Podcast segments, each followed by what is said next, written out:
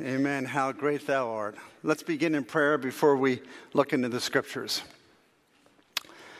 God, thank you for how great you are. Father, the world cannot contain you. We can enjoy your beauty as we look to a starlit night. And yet, God, that doesn't even address the beginning of your eternal existence.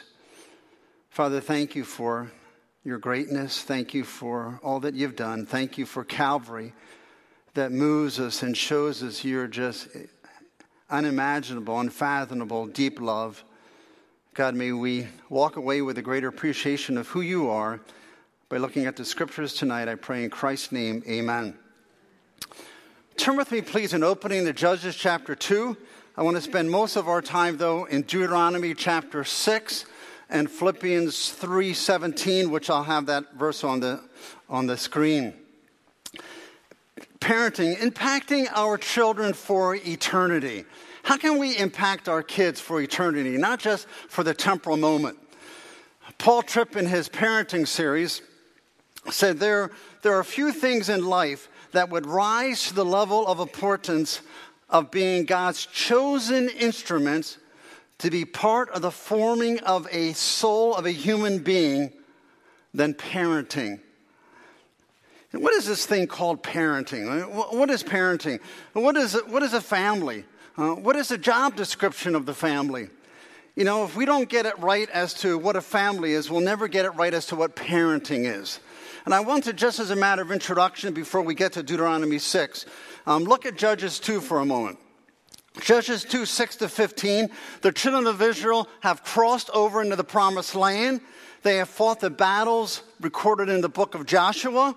Um, the people, it says in verse 7, serve the Lord all of the days of Joshua and the elders. Look at verse 7.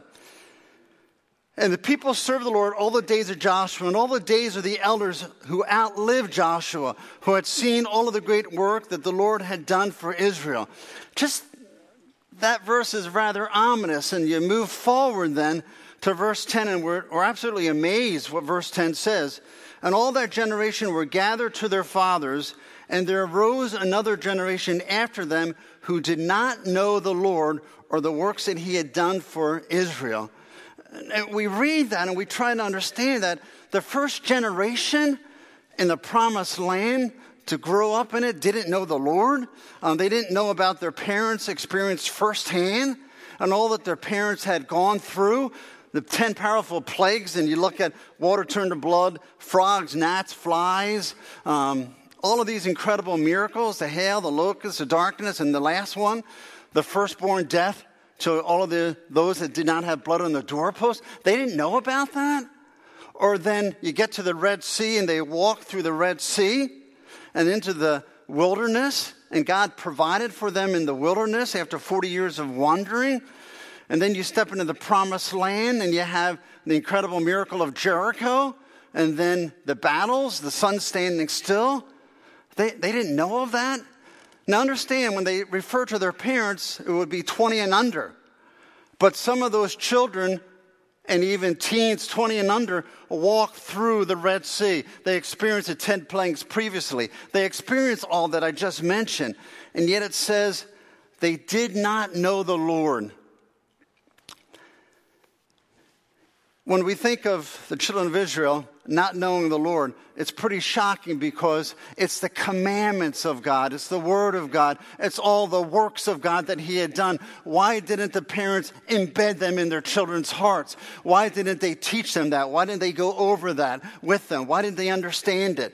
And look what happened from their lack of knowing what God done, did for them. It turns out to be an absolute mess because you get to verse 11, and the people of Israel did that which was evil in the sight of the Lord and served um, the Baal, serve Baal. So here you have the, these individuals. They didn't know about God. Their parents hadn't trained their hearts, hadn't shared with them God's great works, hadn't emblazoned on their hearts who God was and what He had done for them.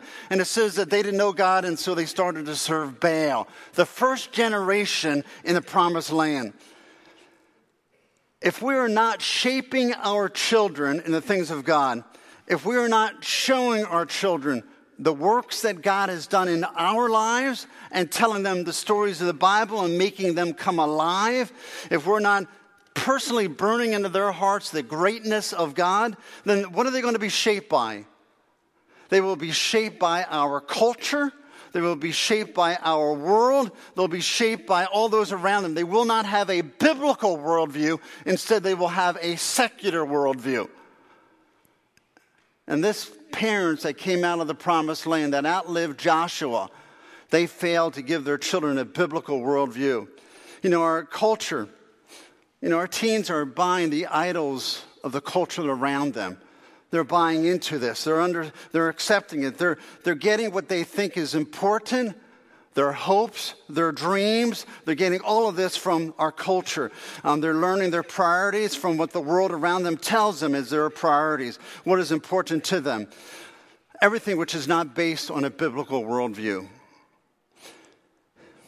So I look at Judges 2. What, what question should we ask in Judges 2 before we step in our Deuteronomy 6 text? Shouldn't we ask, how did this happen? I mean, how did it happen that the children in verse 10 says they did not know the Lord or his works? How did they get to that point? Did the leadership fail? M- maybe they did. Um, did the judges fail to administer justice righteously? Maybe to some degree they did. Did the prophets give false prophecies? Uh, we don't see any examples of that. Did the priests stumble in their role as mediators for the people and instructors of God's law, as Leviticus 10 says? Maybe. But you know who failed? You know who failed? The parents failed. The parents failed to teach their children. The reason the, the kids didn't know was has to fall squarely on the parents. And we see that in Deuteronomy 6 as you turn there with me. Deuteronomy 6 tells the parents you have a responsibility. You have a responsibility to teach your children to have a great reverence for God. Parents have the responsibility to make sure our children understand how big God is, how great God is, the works that God has done. And the children of Israel failed to do that. Deuteronomy 6, 1 to 9. Let me just skim, read through that quickly. Now, this is a commandment, the statutes, and the rules that the Lord your God commanded me to teach you, that you may do them in the land to which you are going over to possess, that you may fear the Lord your God, you and your sons. And that you's got to be connected to the you in verse 5. And your son's son, by keeping all his statutes, his commandments, which I command you all the days of your life, and your days may be long. Hear therefore, O Israel, be careful to do them, that it may go well with you. Let me just skip verse 4. Hear, O Israel, the Lord our God, the Lord is one. You shall love the Lord your God with all of your heart, with all of your soul, and with all of your might. And these words that I command you today shall be on your heart. You shall teach them diligently to your children, and shall talk of them when you sit in your house, walk by the way, when you lie down, and when you rise. You shall bind them as a sign in your hand, and they shall be as frontlets between your eyes. You shall write them on the doorposts of your house and on your gates. I want to challenge us tonight as parents in three areas. Three areas. First area is to be the right person. In this passage, he's instructing the parents you're to do this. You're to love God with all of your heart. You're to put it, you're to place it in your heart. You're to love Him with all of your mind and soul and might diligently, and you're place it on your heart. So he's challenging the parents that they are to love God passionately. They are to become the right person first. So he addresses the parents. This is who you should be before me. How many of you parents would, if we had you up here, that you would hit the buzzer to these questions? That you would say, I'm hoping that my child grows up to be rebellious. Would that be your desire? Um, or you say, I hope that they're apathetic towards the things of God. Or I hope that they have a lot of idols in their lives, things that are more precious than God. Well, we want to say such foolish things. In fact, we desire the exact opposite, right? We want that for our kids. We don't want that. But we have to ask what, what are they learning from our lives? You know, we don't want them to become this, but what are they learning as they look at our lives, as they look at our examples, as they look at the people that we are? Moses, via through God, instructed the children of Israel, you shall love the Lord your God with all of your heart. And then you shall place them, you shall place these on your heart, and then you're in a position to teach. But he first goes after the parent. Without turning there, but Philippians 3, verse 17, Paul writes to the church at Philippi, and he says to them, Brothers, join in imitating me and keep your eyes on those who walk according to the example you have. So Paul says, and it's a question I want to ask us as parents can we say it? He says to the church at Philippi, just imitate me, mimic me. See, these parents in Deuteronomy had a responsibility to get themselves in line with God so their children would be able to imitate them, that they would learn from their children. Paul says, Brothers, imi- imitate me, mimic me. Is that something we could say to our children? Just, just imitate us, mimic me, whatever you see me doing. Years ago, when my second trip to Israel, Lynn and I went. Um, it was in 2005. And um, we went without a tour group. We just flew over there. We'd rented a car, had reservations everywhere, knew where we were going, and for the most part, it was um, rather simple to navigate. This is before GPS. But we found ourselves in Jericho on this one day, and we found our way to the historic site of Jericho, and without having a GPS, now we're trying to get out of Jericho. We saw it, enjoyed the ruins up top. Uh, we were able to go to the bottom, which we weren't able to do this time, and walking around the stones and the ruins. Now we want to get out of Jericho, and for the life of me, I cannot get out because I want to go towards Jerusalem. I didn't want to go north. And so we're trying to navigate. I get to one exit point. It's Palestinian control. I'm a little bit nervous um, in this area and I ask people, um, is this the way to Jerusalem? They no, no, no. So we go another way. We ask another person. They try to give us directions. We just can't get out. After 20 minutes, um, I know it's going to surprise you. I'm getting a little frustrated. Um, I can't get my way out of here. And I ask a person, and he says, Follow that truck. It's going to Jerusalem. In five minutes, we were out of Jericho. We were on the road to Jerusalem. You see, it's a lot easier instead of telling someone what to do, to follow them. And that's what Paul tells the church imitate me, follow my example, follow what I'm doing, and you're going to become what God wants you to become. And the question that we have to ask is are we able to say that to our children? Follow me, imitate me. Just do what I'm doing and my passion, my heart, and you're going to line up perfectly for God. I mean, we say that humbly. We're not being arrogant. If the children, if your children did that, what, would they be most excited about? Would they be most excited when your team beat your arch rival? Would they be excited because, all right, Dad, our team beat those hated um, rivals of ours? Or would they be most excited because a soul is coming to Christ? That's your, your passion. Will they imitate you in the area of spending how you spend your free time? That, that if you do you invest in the lives of other people? Are you continually involved in Bible study, involved in prayer, text messages, phone calls, reaching out to other people, having people over, being hospitable, spending your time about others? Or will they see a parent that is just selfishly following their own dreams and desires? If they imitated you, would they see your financial generosity? towards God's work, and we ought to call our children in.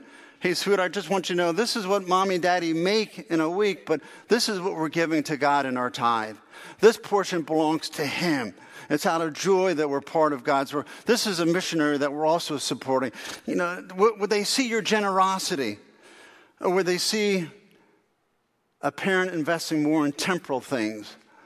To buy a bigger TV, to buy a nicer car, to buy more clothes, to save for that dream vacation. We can't quite give as much to God because we're going to be going to Spain next summer, whatever your exotic places that you want to go. Well, they see a loving parent that's a little bit late leaving church on Sunday because they're listening to the struggles of an individual after small group, and they see their parent in the corner of the church perhaps praying with this individual. Or will they see a parent that's anxious to get home because it's almost kickoff time or, you know, they want to relax and do whatever they're going to do around the house? Paul concludes these words according to the example you have in us. Example, a model, a pattern. This is one of the places that we stopped in Israel, actually, was in Jordan. And this lady is making this, this object out of um, all of these stones here. There are this long strips, and she's cutting them with this. There's no pattern here. And she has all these different colored tiles and making this creation. Just amazed me. And I went up to the owner and I said to him, You know what you ought to do? You ought to get a, a pattern and put it on. And then sell people that tool with the long strips but so they could do the rest, but have the pattern. He looked at me and says, Actually, I'm going to start doing that next year. I don't know I'll be, uh, if I'll be buying one, but you see, it's a lot easier if you have a pattern and you're able to cut down just the right size of stone and fit it onto that versus to go free, um, free, free will on that. A pattern, a model, something that's made. You know, if the individuals back in Philippians, if they're imitating Paul, you look in chapter 3 later, they're going to know him. They're going to have a desire to know Christ. He says, I want to know him. I want to be victorious over sin. And then it's going to talk about in verse 12 where he's following Christ. Then 13 and 14, I'm forgetting everything and I'm pressing towards. And that goal was Christ likeness. So everything about Paul, if they imitated him, is going to be about 100% giving all. They're all into Christ. So as we turn back to Deuteronomy chapter 6, are we that kind of a parent? Are we working on ourselves? Are we trying to be the right parent? Are we trying to be that parent, as it says in verse 5, to love God with all of our heart, with all of our soul, with all of our might? Great parenting begins with a great relationship to God. We're not going to be able to be a great parent. We will not be a great parent. We're going to have problems with people if we're not right vertically first with God.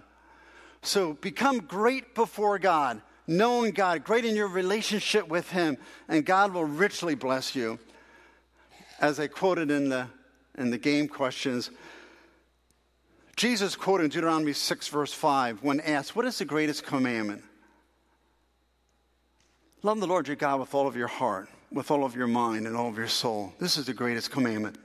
Love Him with every aspect of your being the extent of God's love is to be total. It's all, it's everything. Every aspect they are to love God with all that they have.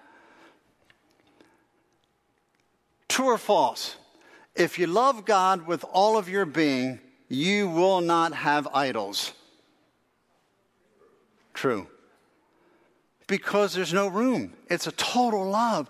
God, you're number one in my life and it's on my heart, it's burned on my heart. I'm going to first become right before you, and now I'm in a position to impact my children for God. Threefold repetition all, all, all. We love God completely, and then we will be positioned to be the right person before God. Look also in verse 6. Not only were they um, to have God in their heart, mind, mind, and soul, but they were to diligently burden, place them on their heart. I mean, it was to be complete. We're, we're working on this, placing them in our heart. We're, we want to anxiously instruct. We want to anxiously place these on our heart. So now we're ready to teach our children as we're sitting, as we're walking, as we're rising. But God, first I'm going to work on my heart. You see, we as parents got to get into the Word of God first ourselves before we can direct our children and how they're to live and how they're to act. As we get into the Word of God and we allow the Word of God to get into us, now we're positioning ourselves. Talking to um, one young lady that was here early, she's waiting for D group. Why do you get involved in D group? Uh, why do my guys get involved in D group? Uh, why do couples get involved in the walkers D group? Part of it is we want to be accountable before one another that we're doing what we're doing. It's, it's not just a bunch of rules, I can check this, I'm doing this, but we want to be accountable to one another to push us towards the kingdom, to be what God wants us to be. And that's uh, admitting, hey, I want to be the right person, but I need you in my life to help me become the right person. So God tells the nation of Israel, calls them to rightness. Secondly, that I see in this passage, not only being the right person, but we need to teach our children to revere God. You see, yes, we're to be the right person, but they were, the children of Israel were to teach their children to fear God. It says it three times in this passage in Deuteronomy 6 fear, fear, fear. They were to teach him, they were to teach them about God. See, when you are being the right person, your faith will impact every area of your life. You get your relationship right with God, it's going to impact your relationship with your spouse, it's going to impact your relationship with your children, it's going to impact your relationship with your neighbor. Everything will fall on the line. But I need to be right first before God. Get that right. And now I'm ready to listen to God's word, listen to God's voice speaking to me. So when you think of this, okay, I want to help my children revere God. I want to help my children to, to grow a great view of God. I want, I want to help my children to just fall in love with God. Where, where do you begin? Where do you begin? This is a novel idea. You ready? How about begin where God begins?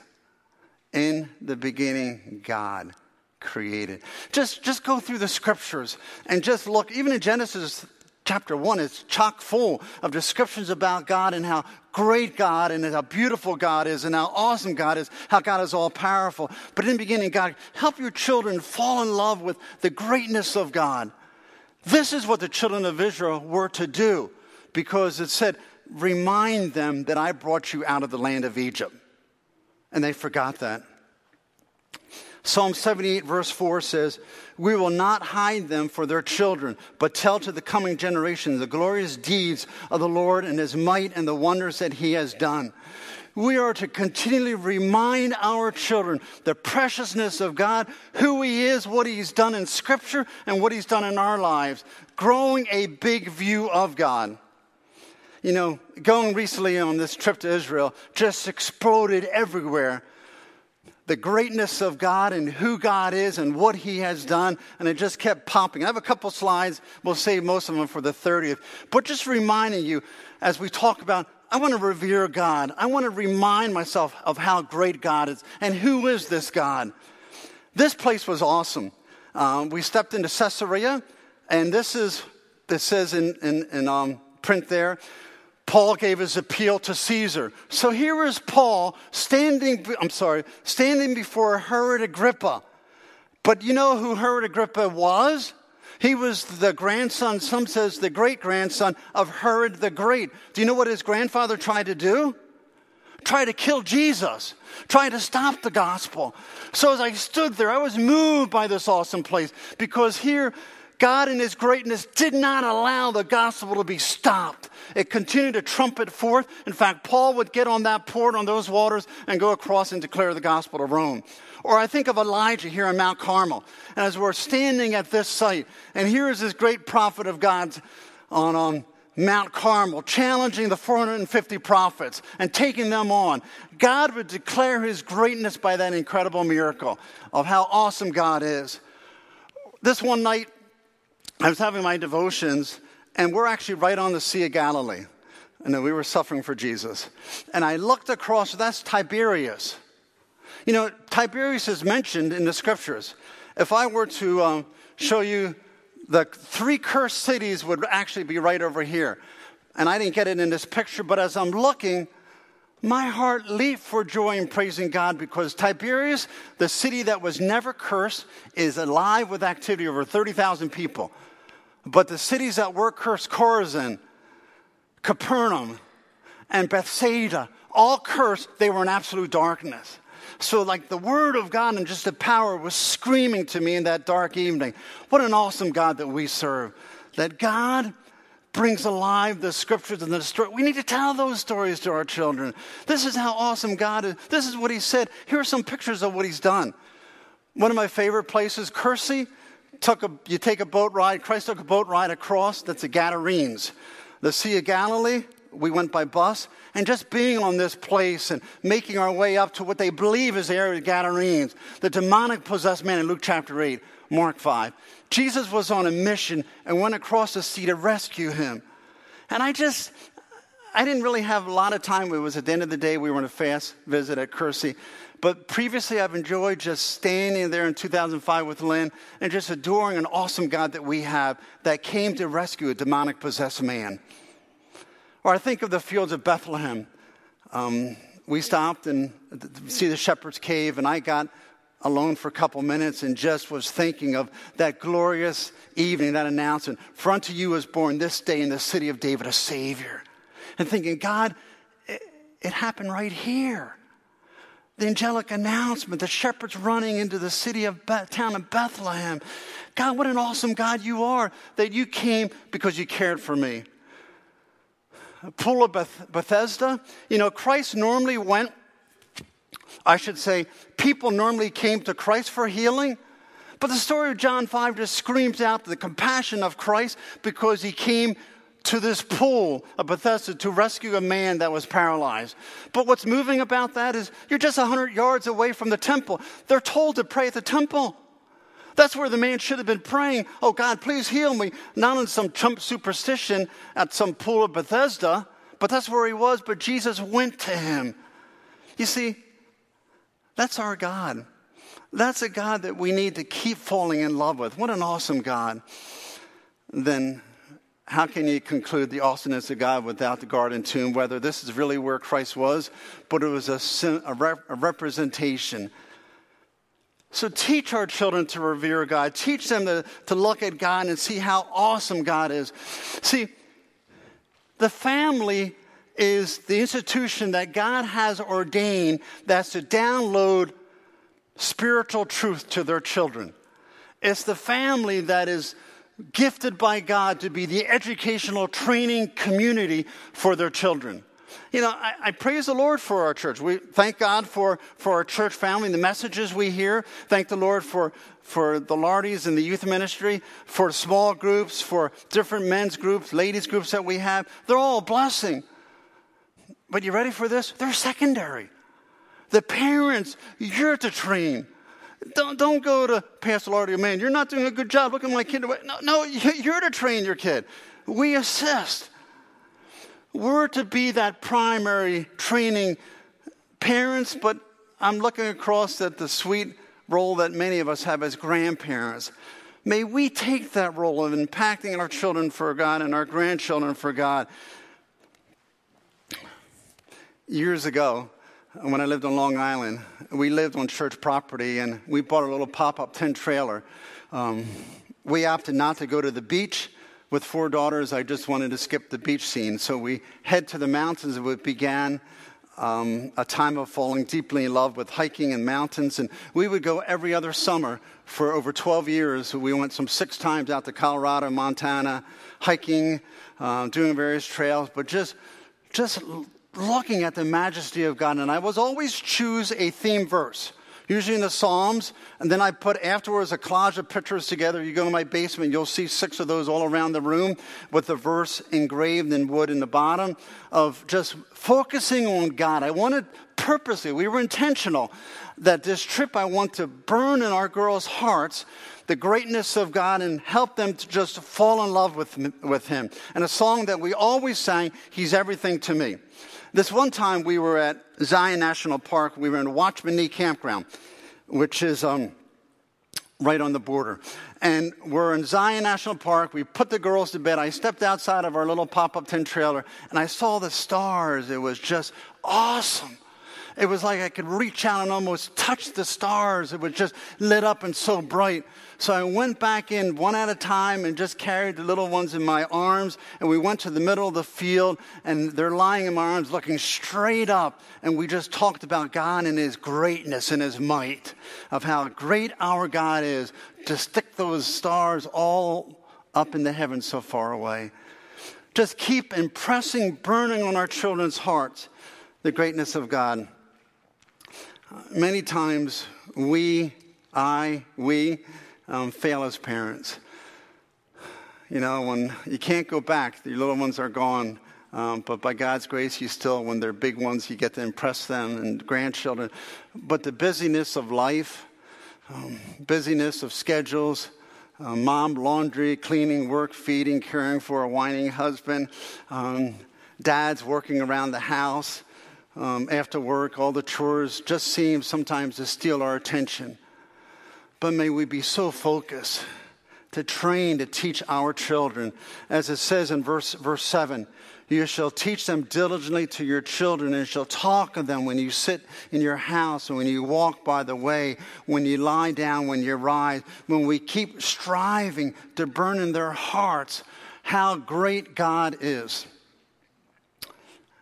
One of the things that I've enjoyed with um, when we go to, to Michigan with our older grandchildren, driving them to school, I'll talk to Josiah and Catherine, and this year it'll be Christine. Three of them I'll be driving when we go out there. Um, but we'll often talk about, and Josiah and Catherine are familiar with the phrase, let's, let's grow a big view of God this morning. Um, so I'll tell them a Bible story. Sometimes it'll be, you know, somewhat fictional, but but factual. Um, driving, in fact, tell them a story of, of um, just God's greatness using biblical characters and how it might have played out. But I want them to see this is how great our God is.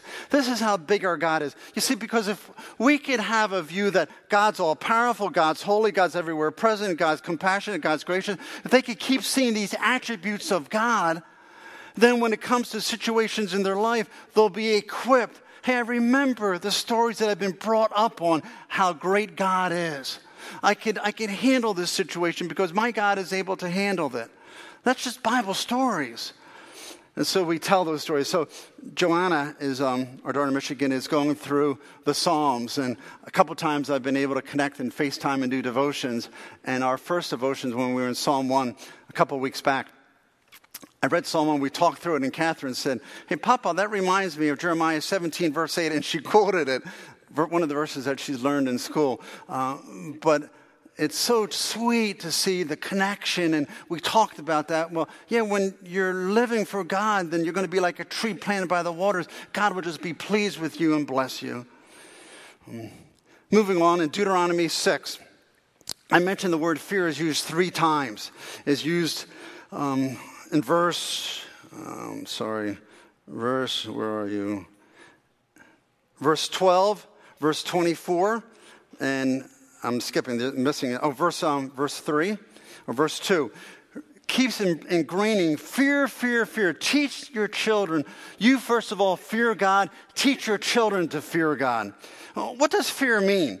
Yes, it means to be in awe of God. Yes, it means to have a great view of God, to have reverence of God, but also it does mean to fear, to understand that He is so holy, so big, so awesome, so great, so, so um, powerful in all that He does that I, I, I don't want to disappoint Him. I'm afraid to, I'm afraid to offend Him. But also blending in reverence and all of God that we have such a respect and compassion. And this is what the children of Israel were to do. It says in verses 20 to 24 When your sons ask you in time to come, what is the meaning of the testimony and statutes? It says in 21 And the Lord brought us up out of Egypt with a mighty hand. And the Lord showed us signs and wonders great and grievous against Egypt and against Pharaoh and all the household. And he brought us out from there that he might bring us and give us the land that he swore to give to our fathers. Three times bring, brought, bring. This is what God did for us. And then the result of that in verse 4 teach them the statutes to fear the Lord. This is how great our God is. Now we need to fear him. We need to have a reverence for him. We need to have an awe of him.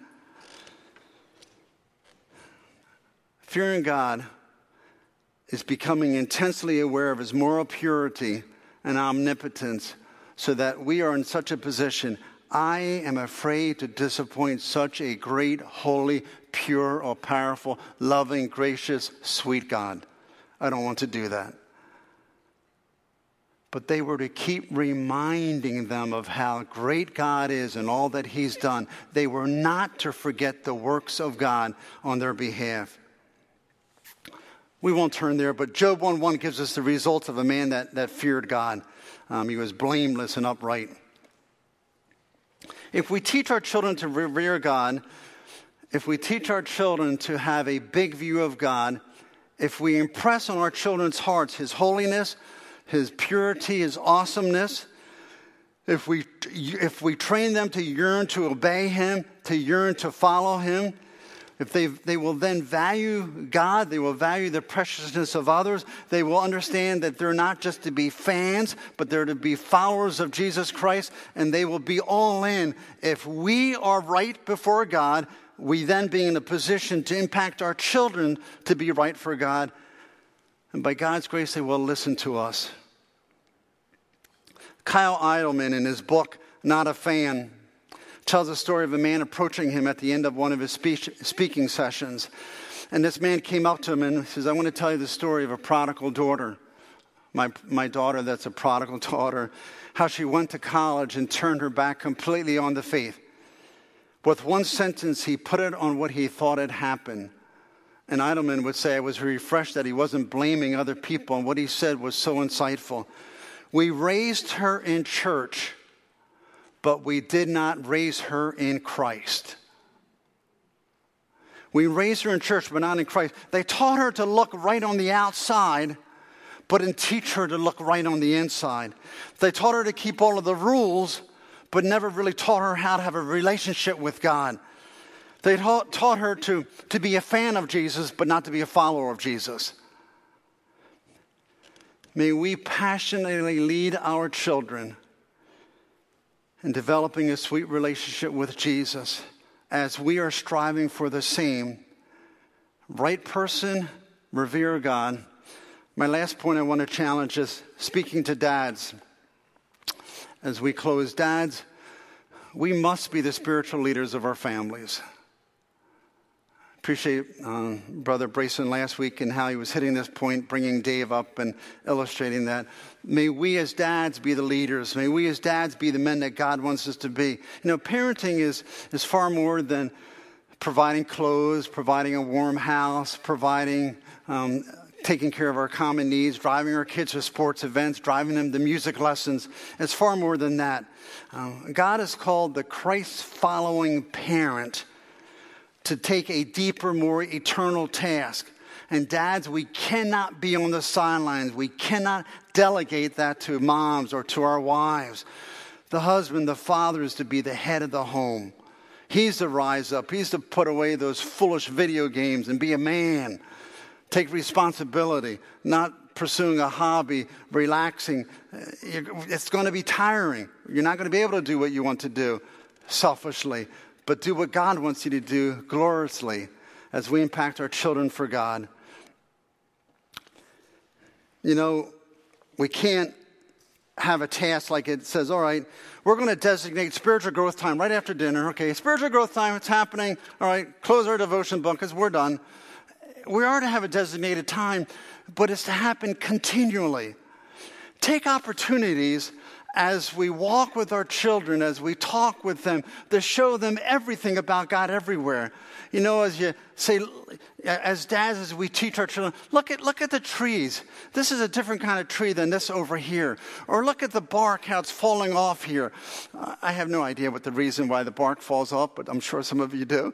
But look at, look at the plants and the beauty of the shrubs and how God has just made this. Or look at the human skin. Or look at, you show them your leg as I fell in Petra and now it's already healing up, you know, and how, how God allows you to heal so, so quickly. Not so well with my hip, but that's coming along. Um, you know, and we, or look at the human hair. You know, some hair, sorry, Dennis, um, but some hair is straight, some is curly, you know, some is stiff. You know, and then look at just the different colors of hair that we have. Um, just look at all the texture. Look, listen to the human voice. My daughter Kara and Lynn are the same, and Kara picks up Lynn's phone when I call her. I have no idea that it's Kara talking. I'm thinking I'm talking to Lynn. That could be trouble. Um, but just the human voice and inflection, the variety of how God made us. Show, Dad, show your children. Talk about God, how great, how amazing God is as we sit and we walk and we rise throughout the day. How well are we doing, dads? When we were in Israel, I talked to this man moment, or I should say, I tried to. Um, I was fascinated by the hats and was trying to find the customs as we were at the Wailing Wall or the Western Wall. And I went to him, up to him, and he didn't speak English. Um, but I found someone that did, and two men, they explained to me as I walked with them Um, they said, well, we're Hasidic Jews, and our custom is really the hats are shown where we came from, from Russia, Ukraine, or Poland. And it's a symbol of that, and they don't wear them every day, which is pretty hot. But um, I talked to another man that was actually from New York, and to see his son there. Um, and just watching parents there in the Western Wall just teaching their children with their, my heart ached because we know Yeshua, we know the truth, we know what Jesus Christ has done in our lives. And yet the question is, how are we doing, dads? How are we doing in our training? How are we doing in our teaching? Are we impacting people, our children for God? May we be the right person because then we're in a position to impact our children right for God, for them to be the right person, to revere God. May we teach children that are all in for the glory of God. Let's close in prayer. God, we love you. We thank you for Yeshua. We thank you for Jesus Christ, God the Son, that came to give us shalom, to give us peace, peace with you. God, I pray for the moms and dads in this room. May we accept our holy calling. And even when we become empty nesters, God, may we not kick up our feet and think our job's done because our children still need us. But now we're not the instructors in their lives. We're not even the coach, but we're their friend on the sidelines giving them counsel when asked. And God, I pray that will impact our grandchildren for you so that we could see a generation continue to be raised and grow that loves you with all of their heart, mind, and soul for your glory. In Christ's name I pray, amen.